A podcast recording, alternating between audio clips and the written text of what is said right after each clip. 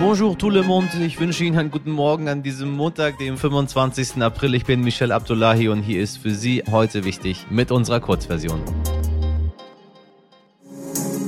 Was wichtig war. Wir müssen die Ukraine unterstützen. Wenn wir das nicht tun, wird Wladimir Putin das nächste Land überfallen. Irgendwann steht er im Baltikum und dann wird NATO-Gebiet tangieren. Nicht zaudern, nicht zögern, das ist das Gebot der Stunde. Am Wochenende war großer FDP-Parteitag in Berlin und ich kann Ihnen sagen, da war ganz schön was los. Die beliebteste Politikerin des Tages war wahrscheinlich die eben zitierte Verteidigungsexpertin Marie-Agnes Strack-Zimmermann. Sie kennen sie vielleicht aus unserer Folge 223. Frau Strack-Zimmermann forderte nämlich lautstark und ihre Redezeit deutlich überziehend von Bundeskanzler Olaf Scholz, dass Deutschland endlich schwere Waffen in die Ukraine liefern sollte. Kurz darauf wurde diese Forderung auch auch als offizielle Linie der FDP beschlossen, mit überwältigender Mehrheit, wie es heißt.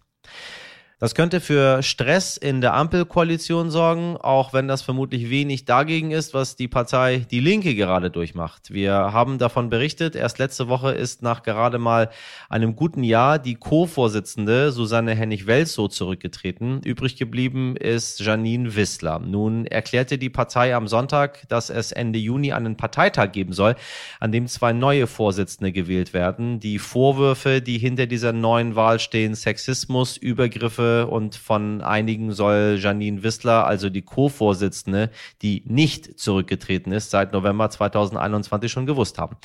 Die bestreitet das allerdings. Was wichtig wird.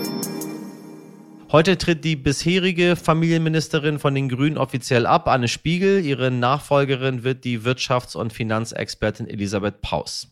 Außerdem könnte es im Bundestag ganz schön hoch hergehen. Am Mittwoch stellt sich die momentan sehr beliebte Außenministerin Annalena Baerbock einer Regierungsbefragung. Am Donnerstag wird über die geplante Abschaffung der EEG-Umlage beim Strompreis abgestimmt, also die erneuerbare Energienumlage. Die Ökostromförderung soll dann der Staat übernehmen, statt der MieterInnen und im besten Fall können dadurch viele Haushalte Geld einsparen. Wie viel das ist, da gehen die Berechnungen deutlich auseinander. Bundeswirtschaftsminister Robert Habeck rechnet damit, dass ein durchschnittlicher Haushalt etwa 300 Euro im Jahr einsparen könnte. Der Bund der Steuerzahler rechnet dagegen mit 50 bis 100 Euro pro Haushalt. KritikerInnen sagen, es kommt ganz auf die Ausgestaltung an. Wenn es blöd läuft, haben nämlich vor allem die Stromanbieter mehr in der Tasche. Am Freitag debattiert der Bundestag außerdem über das sogenannte Sondervermögen über 100 Milliarden Euro für die Bundeswehr. Auch hier kann ich Ihnen noch einmal das Gespräch mit Marie-Agnes Strack-Zimmermann ans Herz legen, unsere Folge 223. Und das Strafmaß für Boris Becker wird verkündet. Der gefallene Held für viele ehemalige TennisliebhaberInnen Boris Becker ist in London angeklagt wegen Insolvenzverschleppung und wurde bereits in vier von 24 Punkten schuldig gesprochen. Am Freitag entscheidet sich, ob er ins Gefängnis muss oder nicht. Frankreich hat gewählt und gewonnen hat der neue alte Präsident, der neoliberale Emmanuel Macron. Es wird also keinen Wechsel im Élysée-Palast geben. Und ganz ehrlich, liebe HörerInnen, ich bin doch ein wenig erleichtert. Ich halte in diesem Podcast ja überhaupt nichts davon, unbegründet irgendwelche Ängste zu schüren. Und trotzdem, wenn eine französische Präsidentschaftskandidatin wie Marine Le Pen voll auf Frankreich First in der Europäischen Union setzt, Sozialleistungen auf französische BürgerInnen begrenzen will, will, die Religionsfreiheit einschränken und ähnliche Reformen wie in Polen oder Ungarn auf den Weg bringen möchte, da wird mir doch ein wenig anders. Aber diese Sorge scheint erstmal abgewendet, auch wenn in Frankreich nicht alle Menschen so erleichtert sein dürfen wie ich. Mehr weiß meine Kollegin Andrea Ritter, die Sie bereits am Freitag gehört haben. Sie ist nämlich vor Ort und hat sich in einer wunderschönen Pariser Bar die Ergebnisse angeschaut, mit Menschen gesprochen und die Stimmung vor Ort aufgesogen. Lieber Andrea, was kannst du uns vom Wahlamt berichten? Ja, es ist entschieden. Emmanuel Macron hat gewonnen. Er hat im Vergleich zur letzten Wahl vor fünf Jahren einige Prozentpunkte verloren, die natürlich logischerweise Marine Le Pen hinzugewonnen hat. Äh, ich denke, insgesamt ist es äh, in Paris, wo ich gerade bin, ist die Stimmung so, naja, man hat natürlich damit gerechnet. Man ist jetzt ganz froh, dass es auch wirklich so gekommen ist. Ich war die letzten zwei Stunden vor einem Wahllokal, habe mit ein paar Leuten gesprochen, die haben abgestimmt für Macron, aber man muss auch sagen, ohne große Begeisterung.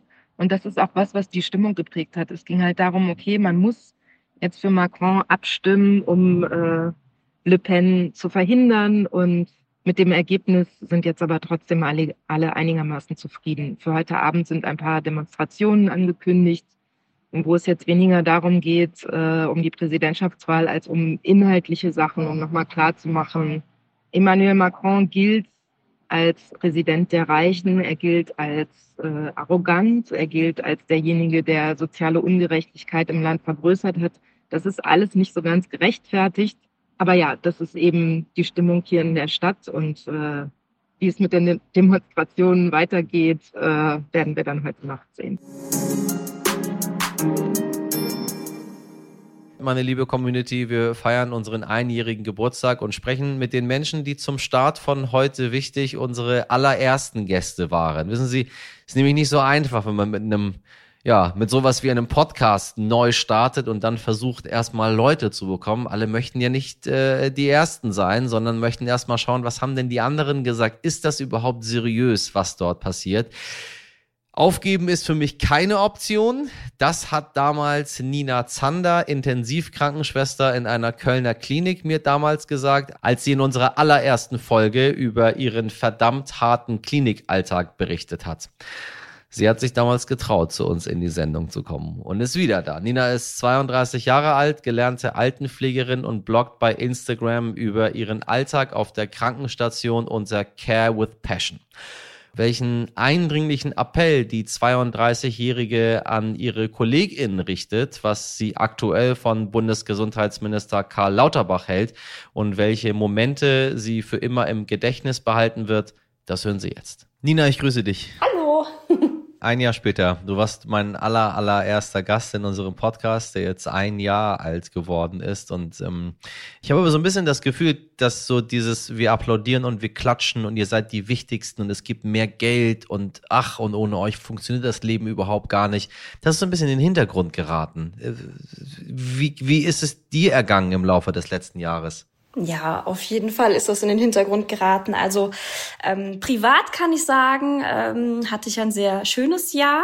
Ähm, ich habe zum einen geheiratet und wir oh, herzlichen Glückwunsch. Dankeschön. Und ähm, wir sind auch umgezogen. Das waren die sehr schönen Momente, zumindestens privat und beruflich kann ich auf jeden Fall sagen, ähm, bin ich persönlich erfahrener und auch routinierter im Umgang mit dem Virus selbst geworden es gab einfach im letzten Jahr auch so viele besondere und, und bewegende Momente beruflich. Also jeder noch so kleine Erfolg beim Genesungsprozess eines Covid-Patienten hat mich angespornt, weiterzumachen, weiterzukämpfen und immer noch mehr zu geben. Wie siehst du denn die aktuelle Rolle von unserem Gesundheitsminister Karl Lauterbach? War Lauterbach eine gute Entscheidung? Also ich war zu Beginn, muss ich zugeben, wirklich sehr, sehr euphorisch. Ich habe mich riesig darüber gefreut, dass der Herr Lauterbach äh, dieses Amt kleidet, einfach weil wir hiermit einen Mann vom Fach haben. Ne? Er ist Mediziner, er, er ist äh, Epidemiologe und auch Gesundheitsökonom. Wirklich jemand, der Ahnung hat. Und man hat auch in zahlreichen Interviews, in Talkshows einfach gesehen, dass ihm wirklich etwas daran liegt. Ne? Der hat wirklich da für uns gekämpft und ähm, versucht uns auch immer wieder den Rücken zu stärken. Aber ich muss leider gestehen, mittlerweile bin ich tatsächlich ein bisschen enttäuscht von Herrn Lauterbach. Der konzentriert sich sehr, sehr stark auf die Corona-Politik als solche. Ähm, yeah. Versucht wirklich weitestgehend äh, dafür zu sorgen, Aufklärungsarbeit zu leisten, äh, ist manchmal leider ein bisschen über seinem Ziel, sage ich jetzt mal. Dann ähm, werden Aussagen zurückgenommen oder entschuldigt sich für Aussagen, wo ich mir denke, da hätte er vielleicht vorher doch nochmal drüber nachdenken sollen, bevor er das geäußert hat. Aber im Großen und Ganzen bin ich enttäuscht, denn er lässt uns, uns Pflegende, die am Bett stehen im Gesundheitssystem, immer noch im Regen stehen. Was heißt das, dass er euch im Regen stehen lässt? Es müssen einfach langsam Taten folgen. Also diese ganzen Lippenbekenntnisse, die bringen uns tatsächlich einfach nicht weiter. Ne? Also wir müssen einfach weg von unwürdiger Massenabfertigung, in der satt und sauber dem Anspruch unter massivstem Zeitdruck genügen müssen, hin zu wirklich qualitativ professioneller Pflege und medizinischer Betreuung. Das heißt, die Pflege darf nicht einfach als selbstverständlich wahrgenommen werden. Na, also ich fordere eigentlich von Herr Lauterbach, dass es endlich zu einer Modernisierung der Rahmenbedingungen für uns kommt. Das heißt, angepasste Gehälter, entsprechend der Verantwortung natürlich, ebenso, dass der Personalschlüssel verbessert wird, überall, in der Altenpflege, in der Krankenpflege, in der Heilerziehungspflege. Es wird immer nur von der Krankenpflege gesprochen. Und natürlich auch, dass die Ausbildung attraktiver gestaltet wird. Na, es bedarf einfach viel mehr Förderung für unseren Nachwuchs, für die Pflegekräfte, die morgen am Bett stehen. Danke für das Gespräch und auch an dieser Stelle nochmal ganz, ganz herzlichen Dank für deine Arbeit. Äh, ich habe das nicht vergessen. Vielen, vielen Dank.